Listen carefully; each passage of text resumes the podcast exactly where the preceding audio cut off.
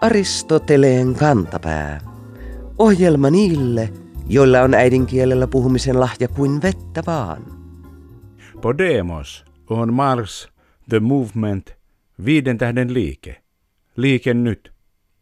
Viime vuosina eri maiden puoluekartoille on ilmestynyt monia uusia puolueita, joiden nimittäminen puolueeksi tuntuu tekevän väkivaltaa sekä näille uusille puolueille että vanhoille puolueille. Emmekä puhu nyt vanhoista puolueista siinä mielessä kuin perussuomalaiset puolueen pitkäaikainen johtaja Timo Soini aikoinaan. Myös perussuomalaiset on uusi puolue, mutta se on sentään oikea puolue verrattuna moneen tuoreempaan poliittiseen yhteenliittymään. Yhteistä monelle näistä yhteenliittymistä on sana liike, movement, movimento. Se haluaa kertoa, että nyt ei kysytä, ollaanko puoluekartalla oikealla vai vasemmalla, vaan ollaan vastakohta pysähtyneille poliittisille toimijoille, eli pysähtyneistölle. Toisaalta pysähtyneistö ei ole ollenkaan uusi termi, sitä on käytetty jo vuosikymmenet milloin mistäkin vanhaksi ja pysähtyneeksi koetusta tahosta. Niinpä näiden uusien liikkeiden, jotka muuten pyrkivät usein houkuttelemaan liikkuvia äänestäjiä, leimaaminen pelkästään internetin tai someajan muodeiksi ei ole välttämättä oikein. Älypuhelinten lietsoma kärsimättömyys varmasti kuitenkin kokee demokraattisen päätöksentekokoneiston täysin pysähtyneeksi, eikä näe sitä hidasta liikettä, jolla se vie asioita eteenpäin. Aamulehden toimittaja Matti Mörttinen kiteytti EU-vaalien jälkeisessä kolumnissaan uusien puolueiden eron vanhoihin osuvasti niin, että ideologiat saavat tehdä tilaa ideoille. Puolueet perustuvat ideologioihin, eli aatejärjestelmiin. Se on hyvin eri asia kuin se, että yhteiskunnallinen liike perustuu ideaan, joka on paljon pienempi ja kapeampi yksikkö kuin kokonainen aaterakennelma. Ei siis olekaan ihme, että monet uusista eurooppalaisista liikkeistä ovat sisällöltään hyvin sekalaisia. Usein ainoa yhdistävä seikka on se ajatus, että vanha on huono, uusi on parempi. EUn parlamenttivaaleissa uudet tai populistiset liikkeet eivät saavuttaneet sellaisia murskavoittoja kuin ennusteissa veikattiin. Oliko vaalit Suomessa kansanvallan riemujuhlaa? Ottavatko poliitikkomme EU-vaalit tosissaan? Pitääkö EU-vaalikampanjassa puhua eri tavalla kuin kansallisten vaalien kampanjoissa? Puhettaidon tutkija ja kouluttaja Severi Hämäri kertoo.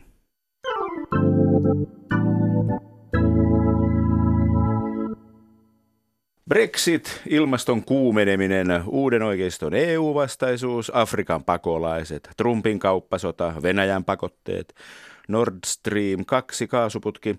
Sunnuntaina käytiin yhdet tärkeimmistä EU-parlamenttivaaleista, mutta jotenkin tuntui, että Suomessa ne eivät kauheasti näkyneet. Julkisuutta hallitsi sen sijaan hallitusneuvottelut, jääkiekko, Matti Nykäsen oikea kuolinsyy ja jääkiekko, hyvä Suomi ja muumit ja mörkö ja niin edelleen. Mutta EU-parlamenttivaaleista ei tunnuttu kauheasti puhuttavan Onko näin vai onko tämä vain omaa näköharhani, retoriikan tutkija ja kouluttaja Severi Hämäri? Kyllä EU-vaaleista puhuttiin varsin paljon ja paljon enemmän kuin koskaan aikaisemmin, että, että itse asiassa täytyy hieman yleä kehua, että tota, varsin paljon oli, oli ohjelmaa, varsin paljon sisältöä ja muuta, mutta haaste tietysti on se, että tavoittaako se ihmiset mukaan EU-keskusteluun. Eduskuntavaalien aikaan kävi niin, että vaalit olivat aika välillä niin kuin kuumatkin, tai mm. tämä vaalikampanjointi oli kuumaa. Jopa nähtiin vaalikampanjoiden häirintää. Mutta EU-vaalit eivät tainneet herättää niin paljon intohimoa, että olisi ehdokkaita häiritty. Huomasitteko te? Äh, ei herättänyt todellakaan intohimoja lähes tulkoonkaan samalla tavalla kuin siis, jos ajatellaan, niin katsotaan tuolla, miltä se vaalit on näyttänyt Euroopan muilla kentillä, niin tota, Suomessa vaikutti aika hillityltä ja hallitulta ja että ihan, ihan muutaman, muutaman kerran ä, toimittajat onnistui haastamaan näitä tota, ä, suomalaisia puheenjohtajia ä, olemaan pikkasen enemmän, enemmän mieltä jostain. Täällä on aikamoinen konsensus siitä, että mitä, mitä EUsta halutaan ja siinä enemmän tai vähemmän konsensuksessa on melkein kaikki eduskuntapuolueet. Että se niin menee enemmän semmoisen niin hyvin yksityis, yksityiskohtien viilailun tasolle suurimman osan puolueiden kohdalla, että mitä he EUsta oikein haluavat. Niin Onko siis tavallaan niin, että se tärkeä EU-äänestys on tehty jo silloin 95 ja tota, nyt sen jälkeen sitten tavallaan valtakirja on annettu EUlle ja suomalaiset luottavat siihen, että siellä tehdään viisaita päätöksiä. Semmoinen vaikutelma tästä tulee, että, että ei oikein siis edes, tota, edes perussuomalaisten kriittinen linja ei herättänyt sellaista niin kuin suurta hyökyaaltoa, mitä, mitä selvästi toivoivat, että tulisi, tulisi valtava kannatuksen nousu, vaan sama määrä edustajia pääsi läpi heiltä kuin aikaisemmin. Eli, eli ei, ei vaan tahdo siis suomalaiset tähän tarttua sellaisella tavalla, että, että siitä saisi, saisi sellaista niin intohimoa irti, jolla, jolla niin voitaisiin tehdä, tehdä ja vaikutettaisiin asioihin. Niin, se on hassua. Kotimaisissa kansallisissa vaaleissa EU-vastaiset puolueet usein menestyvät tosi hyvin. Mm-hmm. Mutta sitten kun olisi se äh, mielipiteen sanomisen aika sinne niin kuin EUn suuntaan, niin sitten nämä EU-kriittiset puolueet eivät juuri menesty. Se on jotenkin hämmentävä yhtälö. Var, varsinkin kun ot, ottaa huomioon, että esimerkiksi Britanniassahan tilanne on täysin päinvastoin. Eli siellä, siellä juuri EU-kriittiset puolueet on menestyneet näissä e- e- Euroopan parlamenttivaaleissa paljon paremmin kuin kansallisissa vaaleissa. Niin, niin Su- Suomessa se meni nyt toistepäin.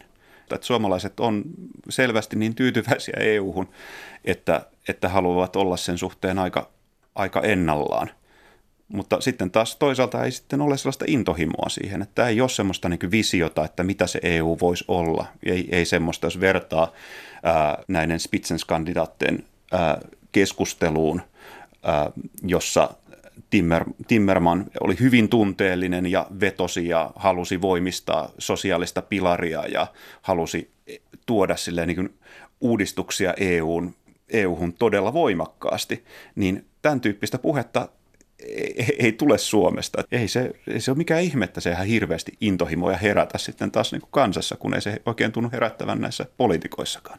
Onko jotenkin niin, että kun tämä on koko maanosan laajuinen vaali, niin eri maissa pitää puhua erilaisilla retos, retorisilla keinoilla, niin kuin äsken sanoitte, että Saksassa piti tunnelmoida oikein tippalinssissä ja niin kuin täällä Suomessa sellaiseen ei pyritä. Voiko tämä retoriikan ero, tarvittavan retoriikan ero olla näin suuri? Retoriikan tutkija ja kouluttaja Severi Hämäri. Kyllä siis san- sanoisin, että tässä on siis tavat suhtautua Eurooppaan, eurooppalaisen yhteisöön on erittäin, erittäin poikkeavat eri puolilla Eurooppaa. Ja nämähän on tietysti tota, teknisesti ottaen, nämähän on aina kansalliset vaalit, joissa valitaan nämä tota, parlamentin edustajat. Eli tämä on tämmöinen jännä jännä välimuoto semmoisesta niin yhteisistä vaaleista ja kansallisista vaaleista. Mutta hyvin erilaista. Siis se, että ää, Ranskassa ja Saksassa näiden kahden maan välinen, välinen yhteistyö on heidän näkökulmastaan koko Euroopan ydin. Ja sitten taas ajatellaan Belgiaa ja Benelux-maita, niin heillä on siis suuri tämmöinen intohimo eurooppalaiseen projektiin ja siellä on valtavan korkeat äänestysprosentit – Eli, eli tämä on, tämä on hyvin kes, keskeinen heillä ja tietysti näkyy heillä ihan eri tavalla, kun siellä, siellä on kivenheiton päässä joka, joka suun, suunnasta siellä pienellä alueella nämä, nämä tota EUn keskeiset valtapesäkkeet.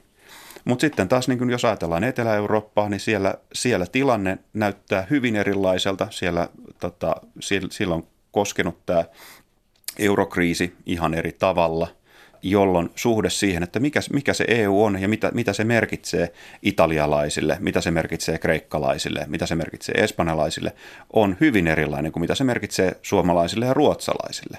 Meillä jos vertaa Suomea ja Ruotsia, täällä puhutaan siis ennen kaikkea siitä, niin kuin mikä on se oman valtion asema suhteessa EU-hun ja miten, miten me varmistetaan se, että, se, että niin kuin EU on mahdollisimman hyödyllinen meille. Kun taas toisissa paikoissa tota, nähdään EU mahdollisesti uhkana.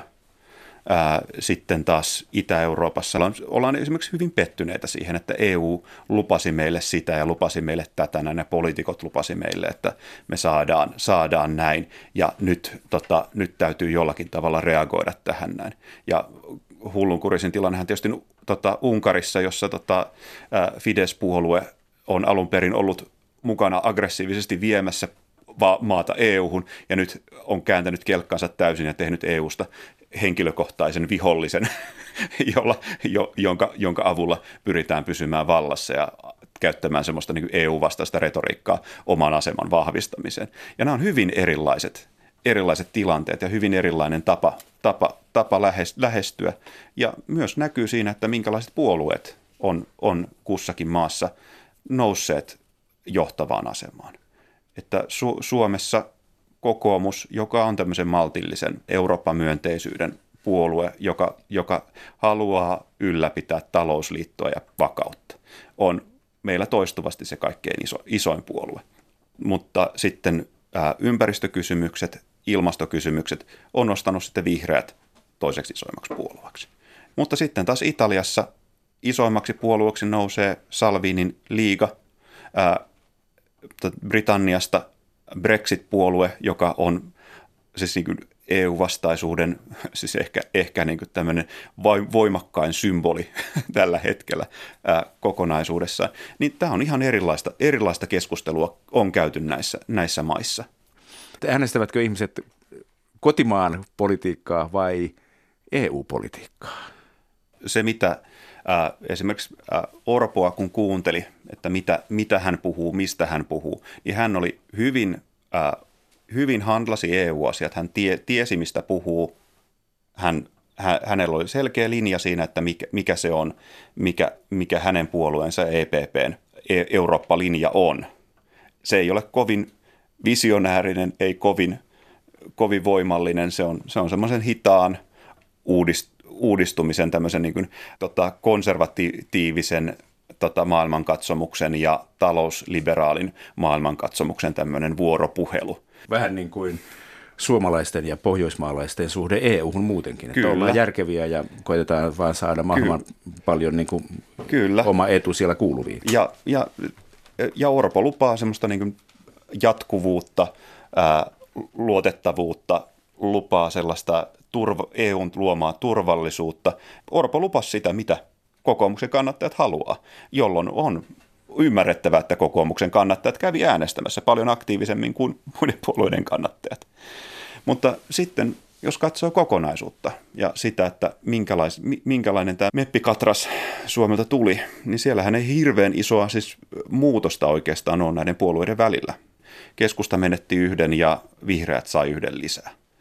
Ei hirveän paljon siis saatu puhuteltua uutta porukkaa – ja kun näissä vaaleissa olisi ollut mahdollista se, että niin kuin saa herätettyä sen pienen kasvun tota, omalle puolelleen, niin saadaan muutoksia. Ja se näkyy vihreissä. He saivat puhuteltua uutta porukkaa. Ja sitten taas keskustan kohdalla keskustan kannattajat selvästi ää, ovat vieläkin haluavat rangaista keskustaa siitä, että miten, miten edellinen hallitus toimi ja teki ehkä enemmän kokoomuslaista politiikkaa kuin keskustalaista politiikkaa ää, heidän kannattajansa näkökulmasta, jolloin tämä muutos, muutos näkyy, näkyy vain tässä kohtaa. Hassu logiikka, että rankaistaisiin EU-keskustapuoluetta tota, viime hallituksen politiikasta näissä EU-vaaleissa, koska EU ei vaikuta Suomen hallitukseen, hallituksen päätöksiin juuri mitenkään. Se on, mutta se on se lu, lu, luultavimmin on ihan vaan tämmöistä yleisinhimillistä, että, että se sama, sama pettymys, mikä, mikä ilmastiin eduskuntavaaleissa, vaikutti vielä näihin EU-vaaleihin. Mutta sitten taas jos katsoo, että niin se sama innostus äänestää perussuomalaisia, mikä näkyi eduskuntavaaleissa, niin se ei sitten taas näkynyt näissä vaaleissa. Eli, eli ei semmoista niin kuin ihan sataprosenttista yleistä linjaa pysty tässä niin näiden kahden vaalien välillä, välillä oikein tekemään, mutta, mutta todellakin tämmöinen hyvin, hyvin pieni, pieni askellus tässä näin. Tietysti vihreät saa vielä yhden sitten siinä vaiheessa, kun ää, Britannia lähtee, eli, eli vihreistä kasvaa yhtä iso ää, tota, meppiryhmä kuin, kuin kokoomus on siinä vaiheessa, mutta – sitä, sitä, sitä he odottavat ja katsotaan, tapahtuuko se nyt minkälaisella aikataululla. Kaikki on Briteistä kiinni. Eri maissa on erilaiset äh, tilanteet, joten sama retoriikka ei välttämättä toimi kaikissa, mutta onko jonkinlainen retoriikka, joka toimii kaikissa maissa? Joku pelottelun retoriikka. Etelästä tulee tumma, tulva ihmisiä, jotka vievät meiltä kaiken hyvän. Retoriikan tutkija ja kouluttaja Severi Hämäri.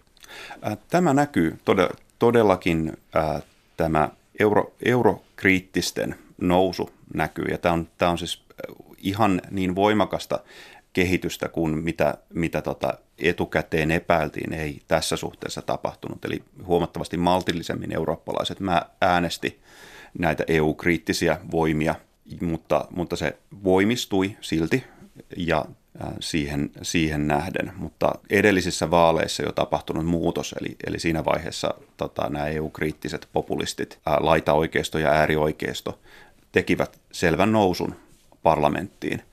Ja, ja tämä, tämä kehitys, kehitys jatkuu, tämä retoriikka jatkuu, sitä on voimistanut nämä, ää, tämä pakolaiskriisiksi kutsuttu, kutsuttu tota, kehitys 2015. Mutta samaan, samaan aikaan pelottelupuheet, niin niiden vastapainoksi on tullut tämä tota, ää, puheet Venäjästä ja Venäjän roolista näiden tota, ää, laitaoikeistolaisten populististen puolueiden ja äärioikeistolaisten puolueiden kohdalla, eli mikä, mikä on Venäjän rooli siinä, ja tällä, tällä aika paljon toiset puolueet pystyivät lyömään, varsinkin tämän tota, Itävallan skandaalin ää, seurauksena. Saatiin, saatiin semmoista niin kuin uutta pelotetta siitä, että jos äänestätte näitä puolueita, niin kenelle se ääni menee oikeasti. Ja se tietysti tässä on mielikuvista kyse, että eihän sitä voi tietää, että ketkä, ketkä kaikki ihan tarkalleen ottaen on niin korruptoituneita, mutta ainakin yhden merkittävän populistisen oikeiston puolueen johto on ollut hyvin, hyvin helposti korruptoitavissa. Ja se, ja sen lisäksi nämä tota, Salviini tekee läheistä yhteistyötä Venäjän kanssa, Marie Le Pen tekee, tekee yhteistyötä Venäjän kanssa. Ää, eli vaikka samaan aikaan näillä on omat pelotteluun perustuvat vaaliväitteensä, niin samaan aikaan he, heitä vastaan on hyvin voimakkaat pelotteet. Ja, tota, ja sitten näkyy muun muassa, että ranska, ranskalaisessa politiikassa siis tämän ää, nationalistisen puolueen nousu, niin siihen, siihen on reagoitu ja se on muuttanut poliittista kenttää ihan täysin sillä, että siellä taas on liberaali EU-mielinen presidentti ja hänen liberaali En puolueensa, joka tota, puhuu ihan erilaista kieltä. Se puhuu ihan uudenlaista Eurooppa-myönteistä kieltä. Ää, ja nämä, nämä kaksi kilpailivat suurimman puolueen asemasta Ranskassa ja nationalistit voittivat tämän vaalin ainakin nyt, nyt näillä olevilla tiedoilla, eli, eli hyvin, hyvin pienellä marginaalilla, mutta ihan, ihan vähän isompi puolue parlamentissa on Ranskan nationalistinen puolue.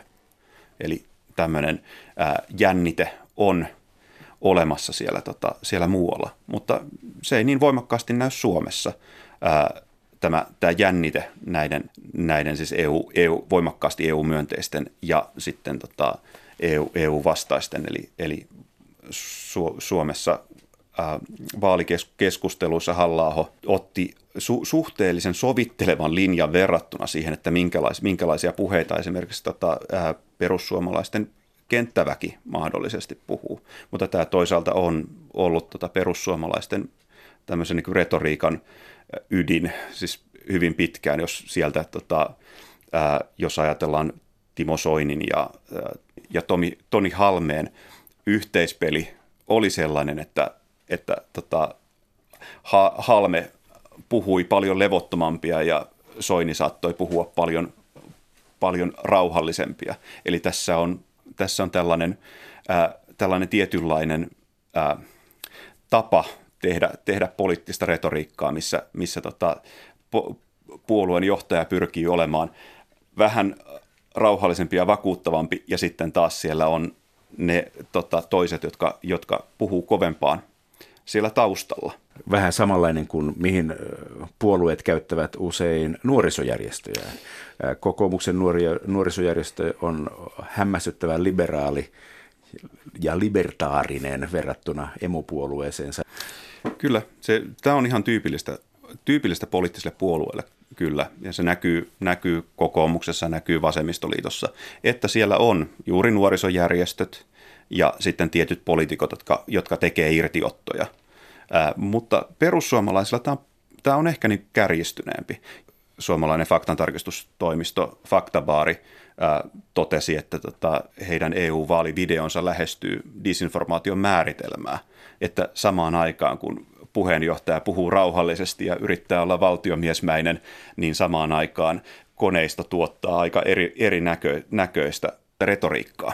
Tämä Ranskan presidentin puolue oli yksi vaalivoittajista. Onko se ainoa tämmöinen, kun on näitä uusia liikkeitä, podemoksia ja movementteja ja liikennytejä ja tämmöisiä, niin onko tämä Ahan Mars – ainoa tämmöinen, joka menestyi nyt näissä vaaleissa noin hienosti. Tämähän on siis silleen Suomesta katsoen varsin eri, erikoinen, koska tämmöistä niin näin voimakasta EU-myönteistä liikettä, näin voimakasta EU-myönteistä argumentaatiota ei, ei Suom- Suomessa ole totuttu näkemään. Eli äh, me, meillä äh, libe, liberaaleja edustaa RKP ja tota, keskustapuolue liberaaliryhmässä, joista tota, keskustapuolue on perinteinen suomalainen konser- keskusta-konservatiivipuolue, niin, niin tämähän on siis niin kuin, ää, Su- Suomen asetelman kannalta, että sinne, sinne pelmahtaa tämmöinen ryhmä,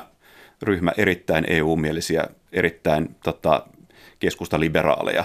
Sehän, sehän on siis niin kuin varsin yllättävää ja varsin mielenkiintoista katsoa, minkälainen, minkälainen peli siitä, siitä syntyy sitten, kun ruvetaan neuvottelemaan asioista näiden, näiden vaalien jälkeen. Ää, mutta Su- Suomessa, Suomesta ei, ei sellaista, sellaista liikettä löydy. Siis tää, täällä ei ole ää, sellaista liikettä, joka puhuttelisi näitä ää, nuoria, hyvin EU-myönteisiä, jotka, jotka sanovat, että EU on tosi hyvä asia. Suomessa, Suomen nuorten parissa EU on tosi suosittu. On Erasmus-vaihtoa, on mahdollisuutta liikkua, on mahdollista mennä töihin toisiin maihin.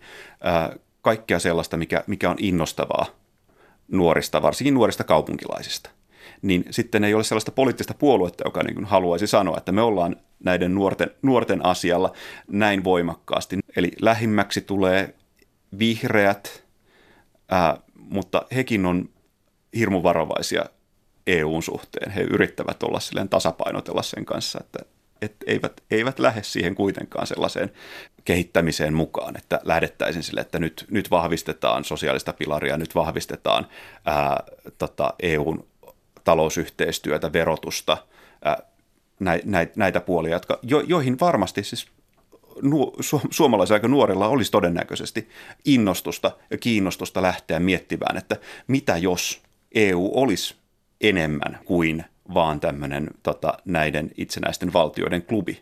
Sitä, sitä Suomessa, Suomessa ei tällä hetkellä ole. Kukaan, kukaan ei halua ottaa sitä riskiä, että, että jos mä lähden tähän kelkkaan, niin jos sitten kuitenkin siis tämmöinen suomalainen EU varovainen, myönteinen, keski-ikäinen ei sitten tykkääkään. Ja ne on ne, jotka siellä käy vaaliurnilla. Eh, ehkä, ehkä poliitikot on oikeassa ollessaan varovaisia, mutta jos, joskus näin niin kuin retoriikan tutkijana ja tota, poliittisen retoriikan seuraajana, niin haluaisi, että joku ottaisi vähän riskiä ja olisi, olisi rohkeasti äh, vähän radikaalimpi sen suhteen.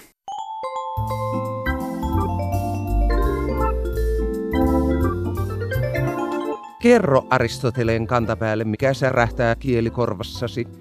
Tee se internetissä osoitteessa www.yleradio1.fi kautta Aristoteles tai lähetä postikortti PL 58 00024 Yle. Aristoteleen kantapää selvittää, mistä kenkä puristaa.